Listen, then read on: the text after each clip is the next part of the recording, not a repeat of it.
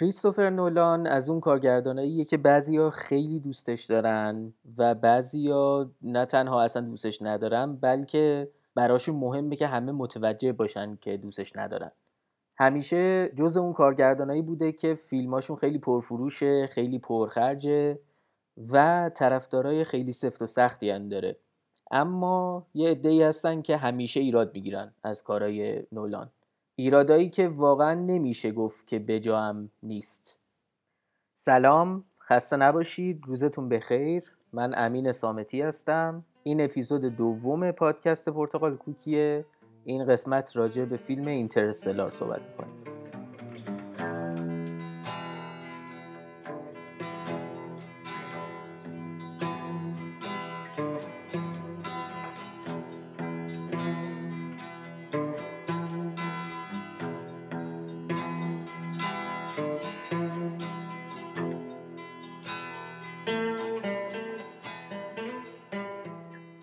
کریستوفر نولان برای خیلیا به کارگردان فیلم های بتمن معروفه. به خصوص کسایی که با فیلم دارک نایت آشنا شدن باهاش که هیت لجر توش نقش جوکر رو بازی کرد و بعد از بیرون اومدن فیلم هم خودکشی کرد یا مرد هر کدوم به یه روایتی. ولی همونطور که اکثرا می‌دونیم به هر حال نولان کارنامه پررنگی داره. حالا چه ما خوشمون بیاد چه خوشمون نیاد. به هر صورت فیلم های نولان اکثرا فیلمایی که به هر دلیل زبان زد شدن و دیده شدن. نولان یه کارگردان انگلیسیه. اولین فیلم بلندش به اسم تعقیب یا Following رو تو سال 1998 ساخته و از فیلم های معروف دیگهش میشه به فیلمایی مثل یادگاری یا Memento اشاره کرد سال 2000 فیلم Prestige 2008 Inception که میشه آغاز ترجمه کرد یا نطفه یا تلقین هم حتی میشه ترجمه کرد که سال 2010 ساخته شده و مسلما سه‌گانه بتمن که کریستیان بیل بازی کرده توشون یه خلاصه داستانی از Interstellar بگیم برای اون دوستایی که فیلم رو دیدن. ولی اون دوستایی که فیلم رو ندیدن و نمی‌خوان براشون لو بره از اینجا به بعد در واقع اسپویلرهای اپیزود داره شروع میشه. و یه نکته هم که هست توی پرانتز یه چیزی بگم. لطفا معادل فارسی مناسب برای کلمه اسپویلر به من بگید. اونایی که فیلم بینن شنیدن عبارت spoiler spoiler alert رو. ولی به نظر شما به جاش توی فارسی چی میشه واقعا گفت که لوس نباشه؟ در این حال کاربرد هم بتونه داشته باشه. بگید بی زحمت بهم. بریم سراغ خلاصه اینترستلار.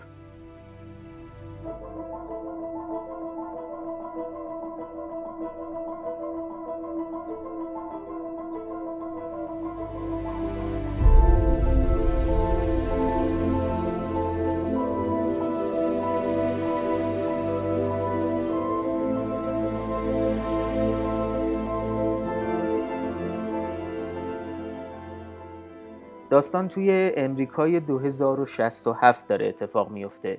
یعنی توی آینده مسلما.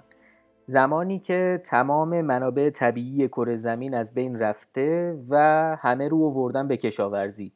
و نه تنها همه رو آوردن به کشاورزی بلکه همه دارن یه تعداد گیاه معدودی رو میکارن.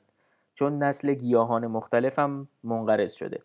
حالا توی این وضعیت کوپر با بازی متیو مکانهی از طرف ناسا به همراه یه گروهی به فضا اعزام میشه تا از طریق یک کرمچاله که توی فضا دیده شده یه سیاره دیگری رو بتونه پیدا بکنه که بتونه جای زمین رو بگیره و در واقع مردم زمین رو بتونه جابجا کنه به اونجا.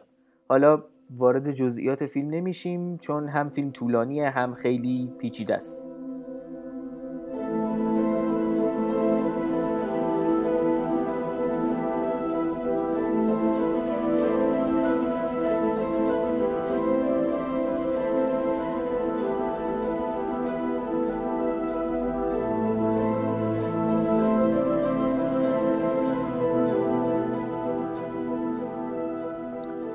همون زمانی که فیلم اینترستلار اکران شد تعداد زیادی از منتقدا خیلی ایراد گرفتن به فیلم.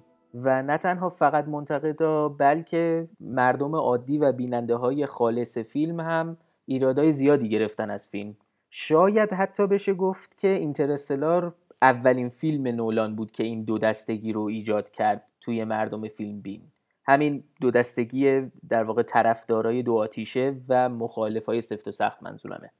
اساسا فیلم های نولان به پیچیدگی معروفه. البته شاید بهتر باشه واقعا به جای پیچیدگی عبارت دیگه ای به کار ببریم. مثلا بگیم پرپیچ و خمی مثلا یا پرپیچ و خم بودن. اینجوری ممکنه قضیه هم معنی مثبت داشته باشه هم معنی منفی داشته باشه که حالا جلوتر برسیم یکم دقیقتر راجبش حرف می‌زنیم. این پرپیچ و خم بودن پرپیچ و خمی فیلم های نولان شامل این فیلم اینترستلار هم میشه. حالا سوال اینه که چرا خیلی ها اینقدر بدشون اومد از فیلم یا هنوزم بدشون میاد حتی در حالی که بعضیا اینقدر دوست دارن این فیلم رو. برای خود من این قضیه واقعا جالبه. یعنی درباره شخص خودم میگم. من یادم نمیاد که این فیلم رو اولین بار کی دیدم و کجا دیدم. اما می‌دونم اقلا سه چهار بار بعد از اون بار اول دیدم فیلم رو دوباره. و هر بار که فیلم رو دیدم فضای فیلم و تصویر فیلم منو کشونده تا انتهای فیلم و واقعا لذت بردم از دیدن فیلم. اما نه بعد از دیدن فیلم ذهنم لزوما رجوع کرده دوباره بهش و نکته مهمتر اینکه اون زمانهایی که می‌دونم قرار فیلم رو ببینم هم لزوما ذوق و شوق زیادی برای دیدن فیلم ندارم. این موضوع همیشه برای من یه تست لیتموس خیلی خوبی بوده برای فیلم ها یعنی فیلمایی که می‌دونم که فیلم های خوبی هستن و من هم دوستشون دارم اولا یادمه که اولین بار کی دیدمشون و کجا دیدمشون و بعدا هم هر بار که دوباره خواستم ببینمشون خیلی ذوق و شوق داشتم و این حسیه که در مورد این فیلم واقعا ندارم. وقتی حالا با خودم فکر کردم که دلایل این قضیه چی می‌تونه باشه به چند تا نتیجه رسیدم پیش خودم. و چون من با آدم های زیادی که از نولان خوششون نمیاد در ارتباط هستم می‌تونم با اطمینان خیلی زیادی بگم که این دلایلی که من بهشون فکر کردم در مورد اون افراد هم صدق می‌کنه. یک اینکه الگوی داستانی این فیلم یه الگوی بسیار تکراریه. منظورمون چیه؟ ببینید داستان اصلی فیلم رو یعنی استخون بندی فیلم رو به این شکل میشه خلاصه کرد. برای نجات دادن دنیا یه قهرمان نیازه. یه ارگانی به یه مرد معمولی پیشنهاد میده که بره دنیا رو نجات بده. حالا این قهرمان همه چی تموم ما به یک سفری میره که توی این سفر یا عاشق کسی میشه یا نسبت به کسی بیاعتماد میشه. به هر نحو روابطش دچار مشکل میشه. آخر سرم این قهرمان خودش رو فدای بشریت می‌کنه اما عشق یا دوستی یا محبت یا یه ارزش دیگه این مدلی قهرمانمون و کلا دنیا رو نجات میده. خب همین الان که من گفتم اینا رو به شما من مطمئنم که یه فیلم های دیگه هم شما بهش فکر کردین با همین الگوی داستانی. و تعدادیش هم قطعا فیلم های خوبیه. عمده فیلم های دیگر نولان هم همین الگوی داستانی رو دارن اصلا. پس ممکنه حالا این سوال برامون پیش بیاد. چه اشکالی داره اساسا که داستان تکراری بخواد باشه یا الگوی داستان بخواد تکراری باشه؟ این همه فیلم خوب هستن با داستانهای تکراری. جوابش هم به نظر من اینه. هیچی. هیچ اشکالی نداره. اساسا خیلی ها معتقدن که همه داستان ها تکراری و نحوهی که به این داستان ها پرداخت میشه باعث میشه که خوب باشن یا بد باشن. حالا این نحوه پرداخت که داریم میگیم شامل عناصر مختلفی می‌تونه بشه. مثلا توی مدیوم فیلم می‌تونه تصویر باشه یا خود داستان باشه یا شخصیت ها باشه یا هر چیز دیگه ای حالا راجع به همه اینا یه مقداری صحبت می‌کنم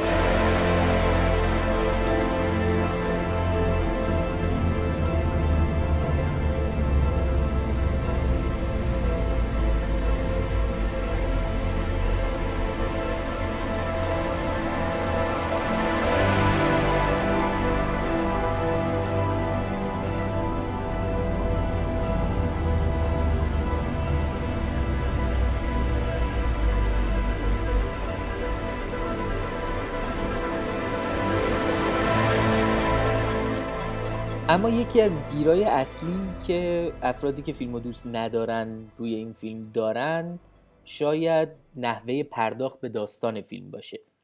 گفتیم که فیلم های نولان معروفن عمدتا به پرپیچ و خم بودن.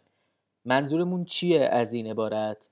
ما به طور کلی به عنوان بیننده هر فیلمی باید اطلاعاتی که کم کم طی فیلم به ما داده شده رو برای فهم صحنه هایی که باشون روبرو هستیم یا روبرو میشیم استفاده کنیم. ها؟ یعنی اطلاعاتی که فیلم به ما پله پله میده رو باید استفاده کنیم که صحنه های بعدی رو متوجه بشیم.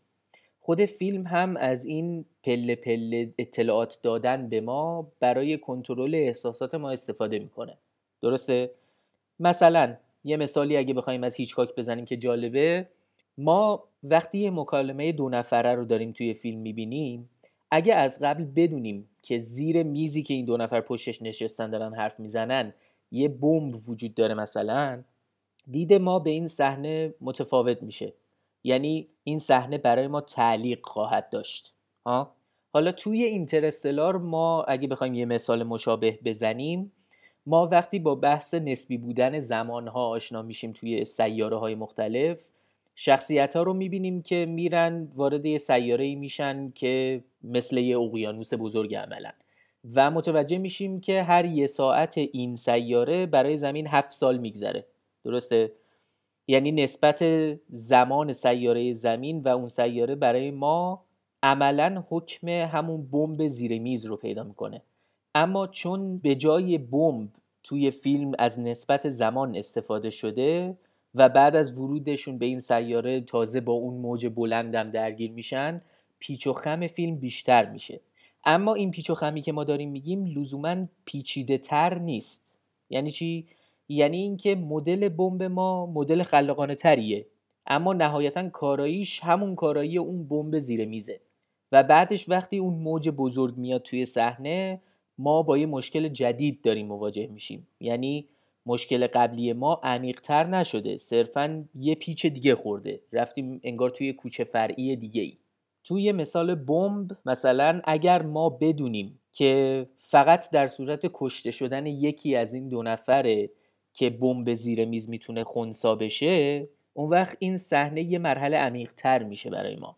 چون که ما با همین المانایی که توی دستمون هست مجبوریم که یه پازل جدیدی که برامون پیش اومده و مربوط هم هست رو حلش کنیم. اما اگه وسط این مکالمه یه دفعه متوجه شیم که یه نفر سومی هم توی صحنه حضور داره که کنترل از راه دور این بمب دستشه و می‌خواد تا سی ثانیه دیگه مثلا منفجر کنه این بمب حالا المانهای ما از اول اصلا تغییر کرده. باید با یه پازل جدیدی مواجه شیم و حلش بکنیم. حالا این پازل جدید می‌تونه صحنه رو برای ما خیلی خیلی جذابتر بکنه. اما عمقی به این صحنه ما اضافه نمی‌کنه. یعنی صرفا مسیرمون رو پیچیده تر می‌کنه تا به انتهای صحنه برسیم. این اتفاقیه که با اون موج خیلی بلند توی اون سیاره توی اینترستلار هم میفته مشابه همین قضیه با مد دیمون یعنی دکتر من که مد دیمون بازی کرده هم اتفاق میفته به نظر من این در واقع فرق پیچیدگی و پرپیچ و خم بودنه. حالا به شخصیت دکتر من اشاره کردم این رو هم بگم جالبه. من این بار که این فیلم رو دیدم دکتر من برای من از شخصیت های جذاب فیلم بود.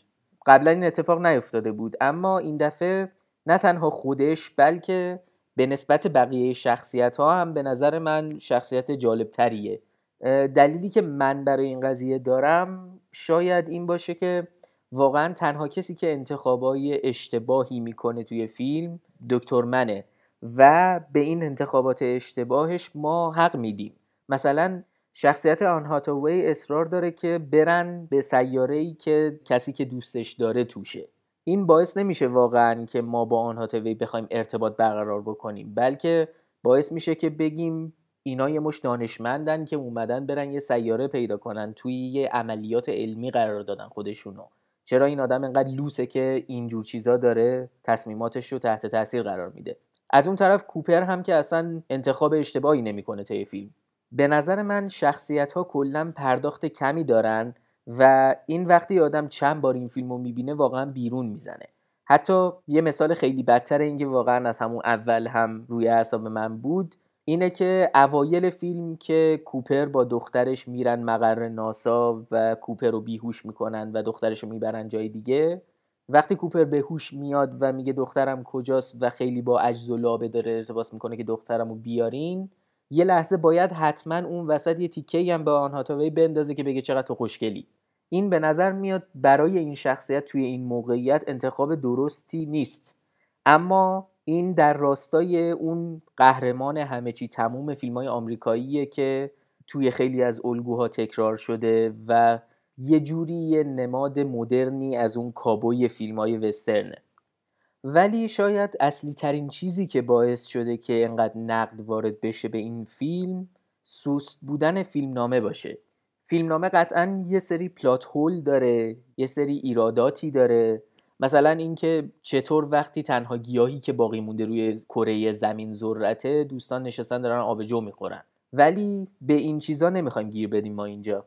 مشکل اصلی فیلمنامه به نظر من اینه که قصد داره یه داستان خیلی پرپیچ و خم رو بگه و در عین حال مفاهیم خیلی عمیقی رو بررسی بکنه اما نمی‌تونه خیلی هم طولانی باشه. همینجوری سه ساعت فیلم درسته؟ نتیجه این میشه که ما مقدار زیادی از اطلاعاتی رو که نیاز داریم مجبوریم مثل یک کلاس درس از زبون شخصیت های مختلف هی بشنویم. و این باعث میشه که نه شخصیت ها شخصیت های عمیقی بتونن بشن و نه داستان بتونه عمیق بشه. ها حتی جایی که یکی از شخصیت ها داره کارایی کرمچاله رو توضیح میده با اون خودکار و اون کاغذی که خم می‌کنه و این داستان ها بازم همین قضیه داره اتفاق میفته در واقع یه اصل قدیمی هالیوودی هست که میگه نگو نشان بده شو دون تل اینا نمونه های خیلی بارز رد کردن این اصل خیلی سینماییه. و این مشکل توی فیلم های بعدی نولان هی بیشتر و بیشتر شده و تو فیلم آخر نولان که اومده بود فیلم تنت واقعا به اوج خودش رسیده. از طرف دیگه فیلم خیلی سعی می‌کنه که به مفاهیم خیلی عمیقی بپردازه توی فیلم. یعنی بحث عشق مطرح میشه بحث زمان مطرح میشه بحث علم روحیه کاوشگری بقا حتی دین خدا اینجور بحثا مطرح میشه. اما چون داستان به شدت پرپیچ و خمه و زمان هم کمه به هر کدوم از این مفاهیم به سطحی ترین شکل ممکن پرداخته میشه. یعنی حتی عشق بین کوپر و دخترش مورفم که عملا تنها عامل هلدهنده اصلی کوپر توی کل فیلمه بهش اونقدری که لازمه پرداخت نمیشه. و نهایتا ما باید باور کنیم عملا که تمام این مفاهیم پیچیده به وسیله کد مورس و یه ساعت مچی از طریق کوپر منتقل میشه به مورف. خب اگه بخوایم واقعا فکر کنیم همه این مفاهیم قرار منتقل بشه چقدر طول می‌کشه این قضیه؟ چند سال قرار طول بکشه؟ یعنی کوپر تو اون سیاهچاله گشنش نمیشه این همه مدت؟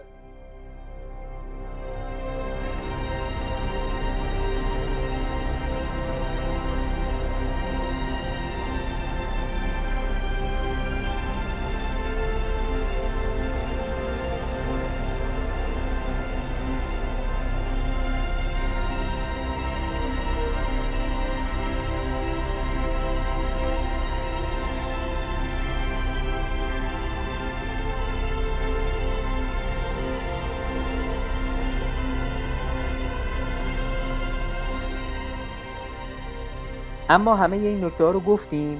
این رو هم بگیم. نولان در زمینه اجرای بسری واقعا یه چند قدمی از نسل خودش در هالیوود جلوتره.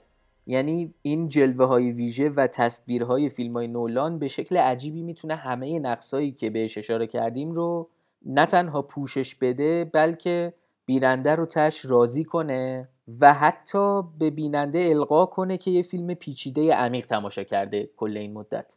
و این کار شاید بزرگترین نقطه قوت فیلم های نولانه و اینترستلار هم در واقع از این قاعده مستثنا نیست. هممون تقریبا می‌دونیم که نولان چقدر به مکانیک و فن و تصویر فیلماش اهمیت میده. از دارک نایت به این ور نولان عملا اکثر فیلماش رو با دوربین 70 میلیمتری آیمکس فیلم برداری کرده که عملا میشه گفت بالاترین کیفیتیه که میشه الان به صورت غیر دیجیتال فیلم برداری کرد. و توی عمده فیلمهاش از جلوه های ویژه استفاده می‌کنه که با استفاده از دکور و نور و لنز و چیزای عملی سر صحنه صورت می‌گیره. یعنی سعی می‌کنه که جلوه های بسری و جلوه های ویژش رو به بعد از فیلم برداری منتقل نکنه. خودش دلیل این کارا رو احاطه کردن بازیگرا توی محیط و در واقع طبیعی بودن تصویرها می‌دونه. ولی تاثیر نهایی که این روی خروجی فیلم می‌ذاره شاید اینه که بیننده رو خیلی بیشتر از تصویرهای کامپیوتری که خیلی متداوله منقلب می‌کنه.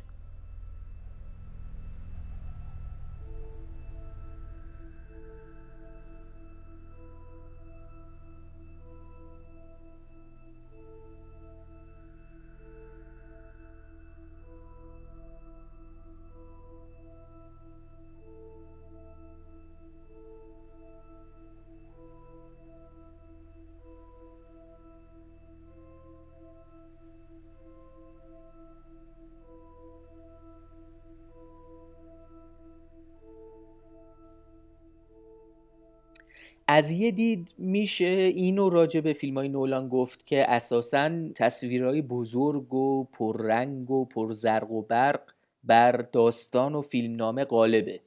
درست هم هست نمیشه انکارش کرد. راجع به نقصای پایه‌ای فیلماش توضیح دادیم. اما نکته ای که اغلب فراموش می‌کنیم و واقعا مهمه اینه که وقتی انقدر به تصاویر یه فیلم اهمیت داده شده و از قصد طوری ساخته شده که روی پرده های بزرگ سینما دیده بشه قطعا ماها که توی تلویزیون یا لپتاپ یا بعضی وقتا مثلا توی گوشی های موبایلمون این فیلم ها رو می‌بینیم خیلی از جزئیات فیلم رو داریم از دست میدیم. ما نهایت کاری که می‌تونیم بکنیم واقعا اینه که فیلم رو روی پروژکتور رو دیوارامون پخش بکنیم. درسته؟ فیلم های نولان اصلا برای همچین موقعیت هایی ساخته نشدن. فیلم اینترستلار مثلا بین فیلم هایی که درباره فضا ساخته شدن شاید بعد از 2001 یک اودیسه فضایی یکی از بهترین تصویرها رو داره ارائه میده و اهمیت این نکته به خصوص توی فیلم های علمی تخیلی واقعا چیزی نیست که بتونیم در نظر نگیریم اهمیت زیادی دارن تصاویر توی این فیلم ها.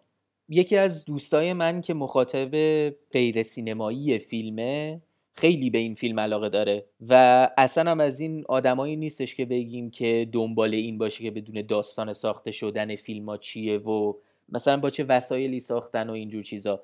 اما انقدر این فیلم جذبش کرده بود که تعطوی همه این داستان ها رو در آورده بود.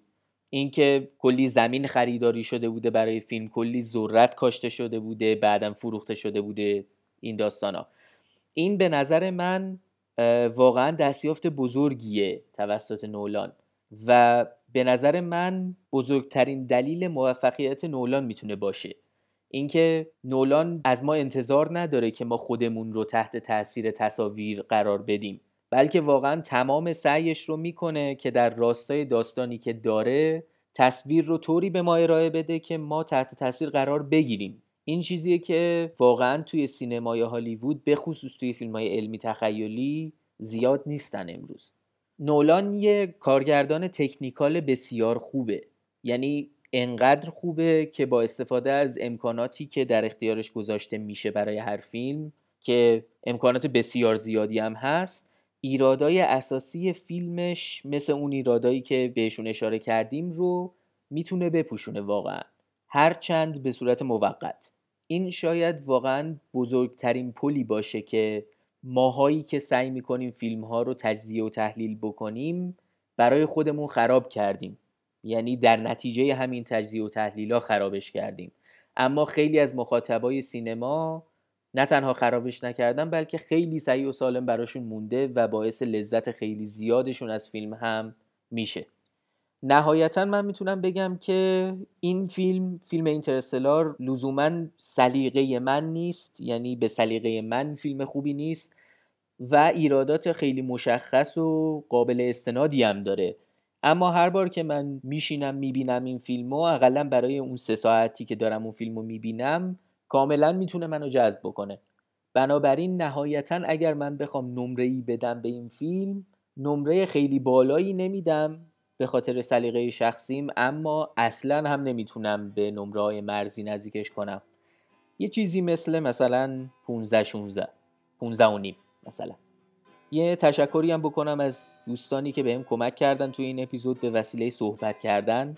دوستایی که دوست داشتن فیلم رو و دوست نداشتن. دوستانم علی شیرازی، امیلی احمد آخوندی و سهیل گوهری پور خیلی ممنونم. دم شما گرم. روزتون بخیر.